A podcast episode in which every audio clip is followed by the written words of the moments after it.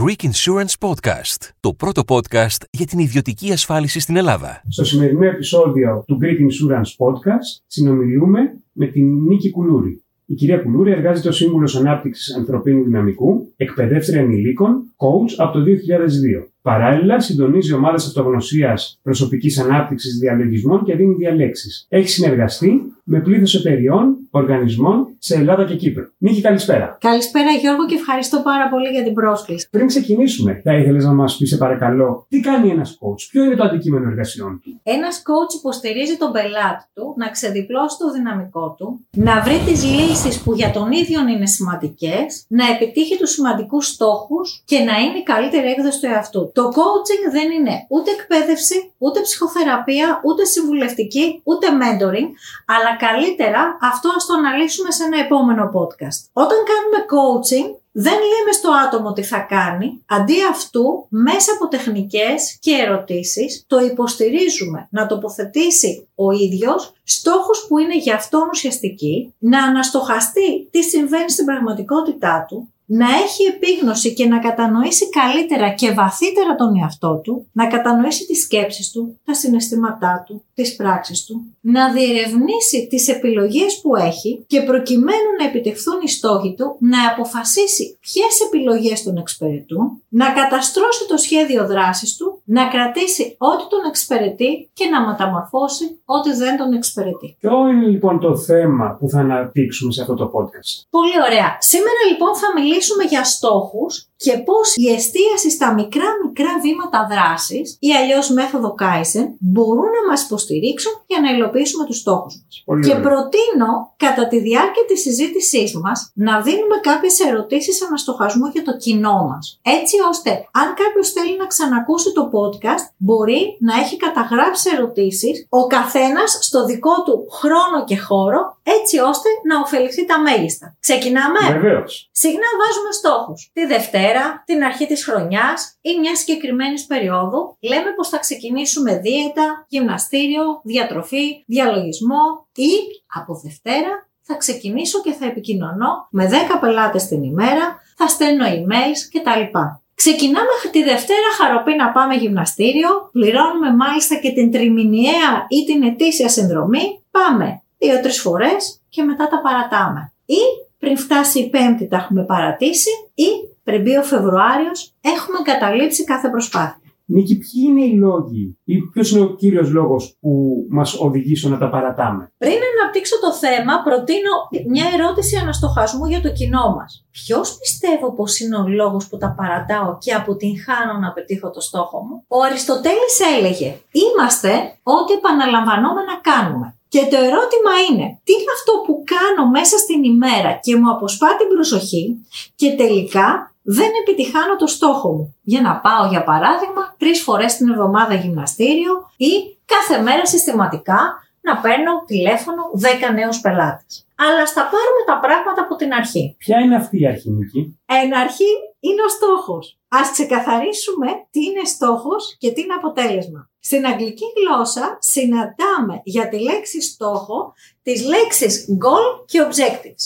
Τι είναι ένας στόχος; Παράδειγμα, θέλω να γίνω ηθοποιός και να παίξω σε μια θεατρική παράσταση στην Επίδαυρο. Είναι ένας υπέροχος στόχος αν αυτό θέλει κάποιος. Ένα άλλο παράδειγμα, θέλω να μου δώσουν προαγωγή στην εταιρεία που είμαι ή θέλω να κάνω τζίρο στον κλάδο ζωής 300.000 ευρώ. Όλοι αυτοί είναι υπέροχοι στόχοι. Είναι όμως ένα όνειρο, ένα πάχος που με οδηγεί, με κινητοποιεί για να σηκωθώ το πρωί από το κρεβάτι μου και να θέλω να κάνω πράγματα προκειμένου να πετύχω το στόχο μου. Προσέξτε όμως να δείτε τι συμβαίνει. Όλοι αυτοί οι στόχοι είναι σαφείς και δεν εξαρτούνται από μένα. Δηλαδή, θα ήθελες να μας το εξηγήσεις περισσότερο; Βεβαίως. Γνωρίζουμε πολύ καλά πως για να επιτευχθεί ένας στόχος είναι σημαντικό να εξαρτάται από εμάς. Και γι' αυτό το λόγο, στον νευρογλωσσικό προγραμματισμό, μιλάμε για εστίαση στα αποτελέσματα. Για παράδειγμα, αν θα σηκωθώ το πρωί από το κρεβάτι μου και πάω στη δραματική σχολή που έχω γραφτεί, προκειμένου να κυνηγήσω το όνειρό μου, αυτό είναι κάτι που εξαρτάται από μένα, άρα είναι ένα αποτέλεσμα. Αν θα ολοκληρώσω τις σπουδές μου στο πρώτο έτος και συνεχίσω στο επόμενο, αυτό εξαρτάται από μένα. Εάν σηκωθώ το πρωί και πάω στο γραφείο και πάρω τηλέφωνο 10 νέους πελάτες, Αυτό είναι κάτι που εξαρτάται από μένα. Αν ο πελάτη θα μου απαντήσει ναι για τα προϊόντα ή τις υπηρεσίες που εγώ θέλω να το πουλήσω. Αυτό δεν εξαρτάται από μένα. Ακριβώς. Ακριβώς. Ερωτήσεις λοιπόν που μπορώ να κάνω στον εαυτό μου. Άρα οι ερωτήσεις για το κοινό μας. Τι εξαρτάται από μένα, τι με κατευθύνει στο στόχο μου, τι με οδηγεί στην επιτυχία, τι είναι ξεκάθαρο και συγκεκριμένο; Τι κάνω λοιπόν το πρωί που σηκώνομαι από το κρεβάτι μου προκειμένου να πάρω την πολυπόθετη προαγωγή που θέλω ή για να πετύχω μέχρι το τέλος του 2022 τον τζίρο των 300.000 ευρώ που έχω θέσει στον εαυτό μου στον κλάδο ζωής.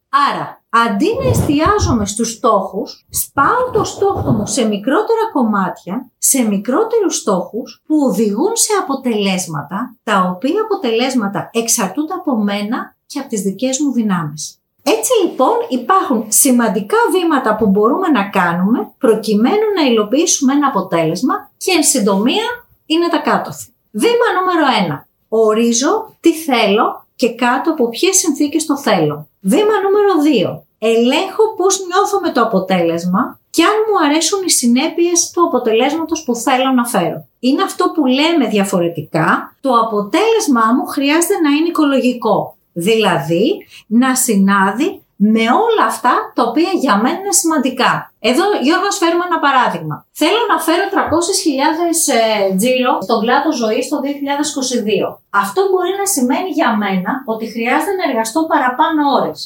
Για μένα όμως επίσης είναι σημαντικό 4 η ώρα κάθε μέρα να αφιερώνω 2 ώρες και να παίζω με το παιδί μου. Τι θα επιλέξω να κάνω; Άρα, ο στόχος που θέλω να πετύχω και να εργαστώ ενδεχομένως παραπάνω συνάδει και με άλλους στόχους που για μένα είναι σημαντικοί. Βήμα νούμερο 3. Αναζητώ τους κατάλληλους πόρους που χρειάζομαι για να υλοποιήσω τους στόχους μου σε συνδυασμό πάντα τα δυνατά μου σημεία. Είναι υψής της σημασίας να γνωρίζω τα δυνατά μου σημεία και μπορούμε σε επόμενο podcast ενδεχομένως να δώσουμε tips πώς μπορεί κάποιος να εργαστεί με τα δυνατά του σημεία. Θα ήταν ευχής έργο. Εξαιρετικά. Βήμα νούμερο 4. Χαράζω τη στρατηγική για να επιτευχθεί το αποτέλεσμα και σχεδιάζω το πλάνο δράσης και τα μικρά μικρά βήματάκια. Βήμα νούμερο 5. Υλοποιώ τα μικρά βήματα δράσης και συγχρόνως κάνω διορθωτικές κινήσεις γιατί κάτι μπορεί να μην λειτουργεί με τον καλύτερο δυνατό τρόπο. Βήμα νούμερο 6.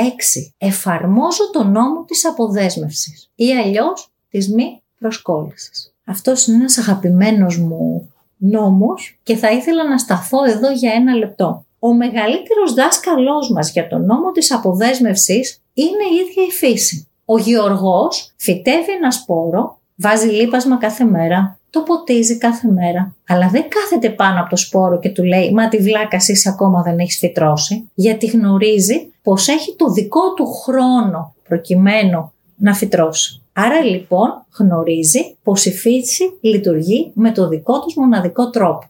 Χρειάζεται λοιπόν να κάνουμε ό,τι χρειάζεται προκειμένου να πετύχουμε το στόχο μας, συγχρόνως όμως να έχουμε και την αποδέσμευση, τη μη προσκόλληση σχετικά με το αποτέλεσμα που θέλουμε να πετύχουμε. Και για να τα κάνουμε όλα αυτά, βήμα 7, σημαίνει ότι εκπαιδεύω τον εαυτό μου καθημερινά Στη νέα στάση και συμπεριφορά δημιουργώ νέες συνήθειες και κάνω ό,τι χρειάζεται προκειμένου να πετύχω αυτά που θέλω να πετύχω. Νίκη, με, σε σχέση με αυτά τα βήματα, ποια σημεία κλειδιά θεωρείς εσύ πως είναι καλό να εστιάσουμε; Πολύ ωραία. Γιώργο, όλα τα βήματα είναι σημαντικά και ψήσει σημασία. Χωρίς το βήμα 1, όπου για παράδειγμα ορίζω τι θέλω και κάτω από ποιες συνθήκες το θέλω, δεν μπορούμε να πάμε στο βήμα 2 και βέβαια στο επόμενο βήμα και ούτω καθεξής. Εάν για παράδειγμα δεν ελέγξω αν οι συνέπειες του αποτελέσματος μου αρέσουν και με εξυπηρετούν, δεν μπορώ να προχωρήσω γιατί το αποτέλεσμα που θέλω να πετύχω μπορεί να μην εξυπηρετεί όλες τις εκφάσεις της ζωής μου. Είναι το παράδειγμα που είπαμε πριν σχετικά με το ότι θέλω να εργαστώ περισσότερο για να κερδίσω περισσότερα χρήματα, συγχρόνως όμως θέλω να αφιερώνω και ώρα στο παιδί μου. Και όλο αυτό μπορεί να έρχεται σε σύγκρουση. Ποιες ερωτήσεις για ένα στοχασμό θα πρότεινες να κάνει το κοινό μας; Ωραία. Πάρτε μου λίβι και χαρτί ή σημειώστε στα notes του υπολογιστή ή του κινητού σας. Ερώτηση νούμερο 1. Τι θέλω να πετύχω και κάτω από ποιες συνθήκες το επιλέγω; Ερώτηση νούμερο 2. Ποιο είναι το αποτέλεσμα που θέλω να πετύχω; Ερώτηση νούμερο 3.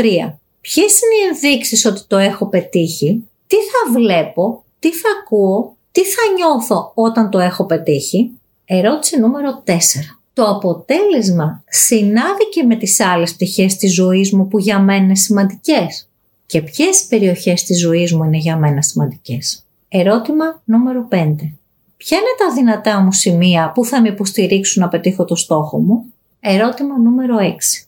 Ποια είναι η στρατηγική που θα χαράξω και ποια τα μικρά βήματα δράσης; Ερώτηση νούμερο 7. Αγαπημένη ερώτηση. Τι χρειάζεται να αλλάξω, να ξεκινήσω, να σταματήσω, να συνεχίσω; Ποιο πιστεύεις πως είναι το κλειδί για την επιτυχία των αποτελεσμάτων μας; Εξαιρετικά. Το κλειδί για την επιτυχία των στόχων μας είναι τα μικρά βήματα δράσης, δηλαδή η συνεχής βελτίωση προς το καλύτερο. Ή όπως λέμε αλλιώς, να εφαρμόσουμε τη μέθοδο Kaizen. Και βέβαια, τα καλά νέα είναι πως μπορούμε να εκπαιδεύσουμε τον εαυτό μας και να αυτοματοποιήσουμε τη συμπεριφορά μας με μικρές δράσεις και η μέθοδος Kaizen είναι ο τρόπος που μας προσφέρει το ιδανικό πλαίσιο για να το κάνουμε αυτό. Τι ακριβώς είναι η μέθοδος Kaizen, θα ήθελες να μας πεις περισσότερα λόγια γι' αυτό; Βεβαίως. Η μέθοδος Kaizen ήρθε στην Ιαπωνία από τη Δύση καθώς ήταν μέρος της επιχειρηματικής στρατηγικής των Ηνωμένων Πολιτειών κατά τον Δεύτερο Παγκόσμιο Πόλεμο. Ευθυγραμμίστηκε με την Ιαπωνική αντίληψη περισταδιακής αλλαγής Υιοθετήθηκε από τις Ιαπωνικές εταιρείες μετά το Δεύτερο Παγκόσμιο Πόλεμο, κυρίως από την αυτοκινητοβιομηχανία, έφερε εξαιρετικά αποτελέσματα και επέστρεψε εκ νέου στη Δύση. Κάιζενς στα Ιαπωνικά, Γιώργος, σημαίνει συνεχής βελτίωση. Δώσε μας περισσότερα στοιχεία γι' αυτό. Εφαρμόζεται στην πράξη. Πολύ ωραία. Μικρά βήματα δράσης σημαίνει Κάιζεν. Καθώς τα μικρά βήματα δράσης μπορούν να γίνουν τα γιγάντια άλματα που θα μας οδηγήσουν στην επιτυχία.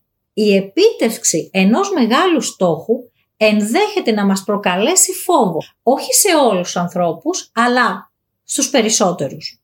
Αυτό έχει σαν αποτέλεσμα να χτυπήσει το σύστημα συναγερμού της αμυγδαλής, οπότε εμποδίζει την πρόσβαση που έχουμε στο νεοφλοιό με αποτέλεσμα την αποτυχία. Όπως αναφέρει χαρακτηριστικά στο βιβλίο του The Kaizen Way, ο ψυχολόγος Ρόμπερτ Μάουερ, ας μην ξυπνήσουμε την αμυγδαλή. Ας το εξηγήσουμε λίγο περισσότερο. Ο εγκέφαλός μας έχει αυτό που ορίζεται από τους ψυχολόγους ως προδιάθεση στην αρνητικότητα, η οποία πηγάζει από τα πρώτα στάδια της εξέλιξής μας. Αντιδρούμε σε αρνητικές καταστάσεις πολύ πιο έντονα σε σχέση με αυτές που είναι θετικές. Απαρτίζεται από τρία μέρη. Τον ερπετοειδή εγκέφαλο που έχει να κάνει με την επιβίωσή μας, το λιβικό ή αλλιώς μετεχμιακό σύστημα το οποίο σχετίζεται κυρίως με το συναισθηματικό μας κόσμο, όχι μόνο με αυτό αλλά και με το συναισθηματικό μας κόσμο και το νεοφλοιό που είναι η έδρα της σκέψης και σχετίζεται με τη λογική, τη λήψη αποφάσεων, τη δημιουργικότητα. Η αμυγδαλή, η οποία εδράζεται στο μετεχμιακό σύστημα του εγκεφάλου, φαντάσου ότι λειτουργεί ως ο συναισθηματικός μας φουρός. Έχει μάθει να αντιδρά σε κάθε αρνητικό μας βίωμα ή σε ό,τι εγώ εκλαμβάνω ως αρνητικό, καθώς ο στόχος της είναι να μας προστατεύει. Φανταστείτε πως η επιβίωση του πρωτόγονου ανθρώπου εξαρτιόταν κατά πολύ από την ικανότητά του να αντιλαμβάνεται το κίνδυνο.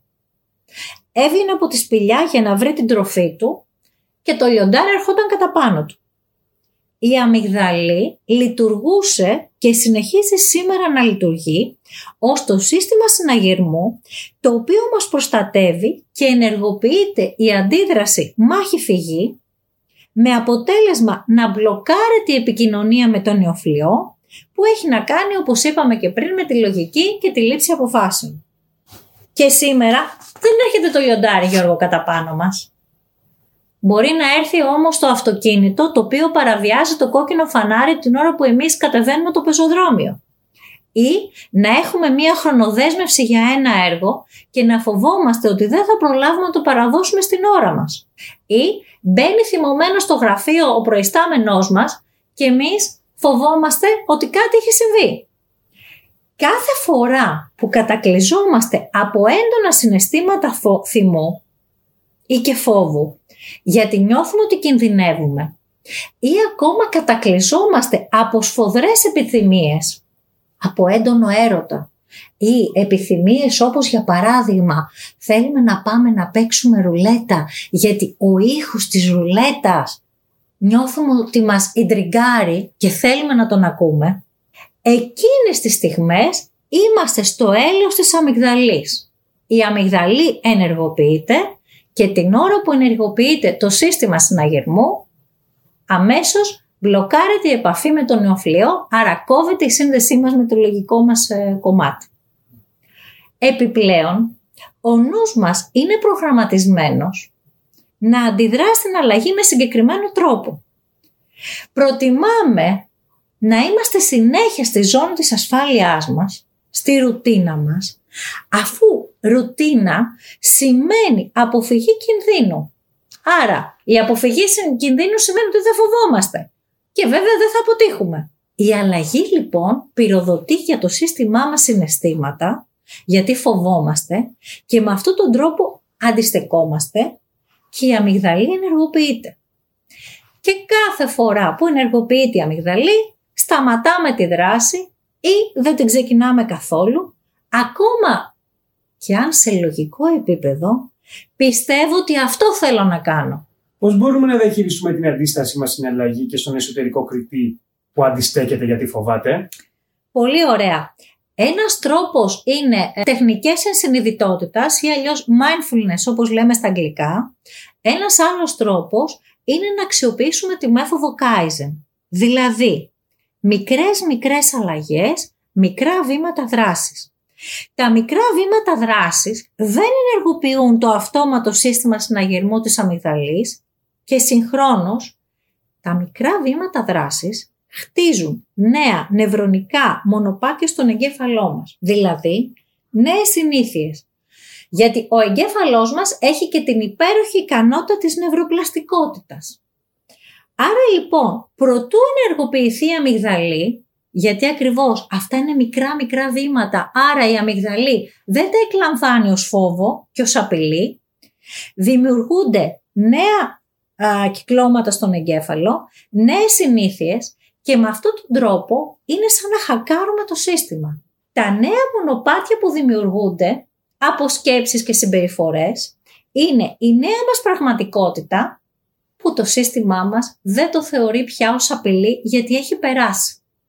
Άρα, τα μικρά βήματα δράσης κάνουν τη διαφορά καθώς έχουμε χακάρει το σύστημα με την αμυγδαλή. Δύο, δεν βιώνουμε ρίσκο και δεν νιώθουμε ανεπάρκεια. Και τρία, οι μικρές μας επιτυχίες μας βοηθάνε, δημιουργούν πρόοδο και κάθε φορά που δημιουργούμε πρόοδο νιώθουμε καλά με αποτέλεσμα η πρόοδο να γεννά και άλλη πρόοδο. Θα έλεγες πως υπάρχουν βήματα δράσης και αν ναι, ποια είναι αυτά; Βεβαίως. Ή απλά βήματα που μπορούν να μας υποστηρίξουν να αξιοποιήσουμε τη μέθοδο της συνεχής βελτίωσης. Βήμα νούμερο 1. Και θα φέρουμε και παράδειγμα. Βήμα νούμερο 1. Φτιάχνω ένα σύστημα από συμπεριφορές για να πετύχω τους στόχους μου. Βήμα νούμερο 2. Σπάω αυτό το σύστημα σε μικρότερα κομμάτια. Και βήμα νούμερο 3. Κάνω μικρές βελτιώσεις μέχρι όλο το σύστημα να γίνει νέα συνήθεια. Παράδειγμα. Διαβάζουμε ένα βιβλίο ή ακούμε στο ίντερνετ ή σε ένα podcast κάποιον γκουρού ο οποίος μας λέει ότι είναι σημαντικό να διαβάζουμε 50 βιβλία μέσα στο χρόνο έχουμε ενθουσιαστεί από την ιδέα και λέμε wow, εγώ το 2022 θα διαβάσω 50 βιβλία. Είμαι όμως ένας άνθρωπος που έχω συνηθίσει να διαβάζω maximum 5 βιβλία το χρόνο και τα τρία ενδεχομένως στις διακοπές του καλοκαιριού. Τι μπορώ να κάνω; Φτιάχνω ένα σύστημα έτσι ώστε να μπορέσω να πετύχω το στόχο μου. Και ποιο είναι αυτό; Παράδειγμα, 50 βιβλία το χρόνο μπορεί να σημαίνει ότι χρειάζεται να διαβάζω 30 σελίδες την ημέρα. Ναι, αλλά ούτε 30 σελίδες έχω μάθει να διαβάζω την ημέρα καθημερινά. Άρα σπάω το σύστημα ακόμα και σε μικρότερα κομμάτια. Και τι σημαίνει πρακτικά αυτό, αποφασίζω ότι επειδή δεν μπορώ να διαβάσω 30 σελίδες από τη Δευτέρα ως και την Κυριακή, μπορώ να ξεκινήσω με μία σελίδα την ημέρα από τη Δευτέρα ως και την Κυριακή, μέχρι να κατακτήσω αυτή τη συνήθεια και να χακάρω το σύστημα. Ένας άλλος τρόπος είναι να αποφασίσω ότι θα διαβάζω 10 σελίδες την ημέρα, Δευτέρα, Τετάρτη, Παρασκευή. Μέχρι αυτό να γίνει συνήθεια και σιγά σιγά να βάλω και τις υπόλοιπες μέρες εβδομάδας και να διαβάζω 30 σελίδες. Άρα μπορώ να κάνω πειράματα και να δω τι είναι αυτό που εμένα με εξυπηρετεί καλύτερα και σιγά σιγά να μάθω τον εαυτό μου να διαβάζει 30 σελίδες την ημέρα, αυτό να του είναι εύκολο και φυσιολογικό, έχοντας χακάρει το σύστημα, το οποίο δεν θα νιώθει απειλή, πού να βρω το χρόνο να διαβάσω 30 σελίδες μέσα στην ημέρα. Βέβαια θα μου πεις, για να το κάνεις όλο αυτό μπορεί να χρειαστεί ένα-δύο μήνες. Ναι, θα έχω μάθει όμως τον εαυτό μου να το κάνει αυτοματοποιημένα πια και μετά από ένα-δύο μήνες θα μπορώ να διαβάζω 30 σελίδες την ημέρα. Άρα ποιος πρέπει να είναι ο στόχος μας για την επίτευξη των στόχων μας; Πολύ ωραία. Ο στόχος μας είναι σημαντικό να είναι συνεχής βελτίωση. Ο Μάρκ Τουέιν έλεγε ότι η διαρκής βελτίωση είναι καλύτερη από την αργοπορημένη τελειότητα. Φανταστείτε ότι 1% βελτίωση την ημέρα κάνει τη διαφορά. Μέσα σε 365 μέρες έχουμε γίνει καλύτεροι κατά 37,78%. Και δεύτερο, οι ερωτήσεις που κάνω στον εαυτό. Ο αναστοχασμός είναι ουσιαστική σημασίας για να ζούμε τη ζωή που επιθυμούμε να ζούμε. Είναι πολύ ουσιαστικό να ρωτάμε τον εαυτό μας. Εάν για μένα είναι προτεραιότητα το να φέρω 300.000 τζίρο στον κλάδο ζωής το 2022, τι θα έκανα διαφορετικά σήμερα; Αν για μένα είναι προτεραιότητα να βάλω μέσα στην ημέρα μου 10 λεπτά διαλογισμού, τι θα έκανα σήμερα; Μπορεί να χρειαστεί να ξεκινήσω από το ένα λεπτό την ημέρα για τις επόμενες 2-3 εβδομάδες ή ενδεχομένως και ένα μήνα.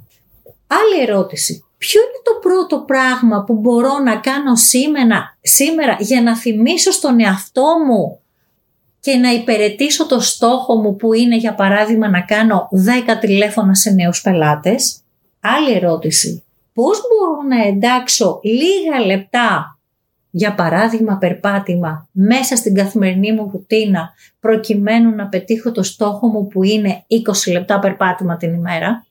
Όπως έλεγε ο Βίνσερ Βαγκόγκ, τα σπουδαία πράγματα συμβαίνουν χάρη σε μια σειρά μικρών πραγμάτων που συνδυάζονται μεταξύ τους. Κλείνοντας, θεωρείς πως η επίτευξη των στόχων μας είναι ένα ταξίδι; Και αν ναι, ποια είναι τα σημεία, ποιοι είναι οι σταθμοί που χρειάζεται να περάσουμε; Η επίτευξη των στόχων είναι ένα ταξίδι το οποίο μας μαθαίνει πάρα πολλά και καμιά φορά όταν φτάνουμε στο τέρμα μπορεί να συνειδητοποιήσουμε πως δεν θέλαμε αυτό το στόχο και πίστεψέ με Γιώργο ότι και αυτό είναι επιτυχία.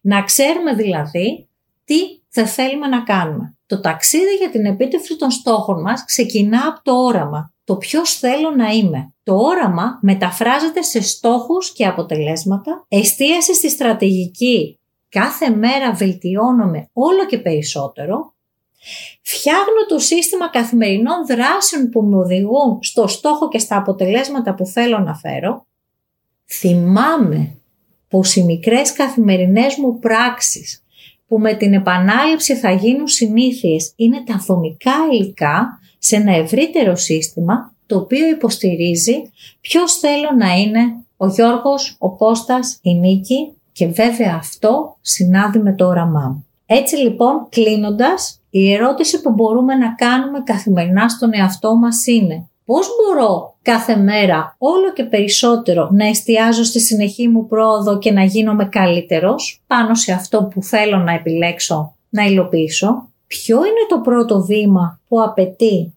τη μικρή προσπάθεια από μένα και επιλέγω να εφαρμόσω σήμερα για να πετύχω αυτό που επιθυμώ. Νίκη, σε ευχαριστούμε για την πολύ επικοδομητική συζήτηση και είμαι σίγουρος ότι θα τα ξαναπούμε πολύ σύντομα. Όπως μου υποσχέθηκες εξάλλου. Ωραία, ευχαριστώ πάρα πολύ Γιώργο για την πρόσκληση. Θα τα πούμε πολύ σύντομα. Καλή συνέχεια. Ευχαριστώ. Greek Insurance Podcast. Όλα όσα θέλετε να ξέρετε για την ιδιωτική ασφάλιση στην Ελλάδα και το εξωτερικό.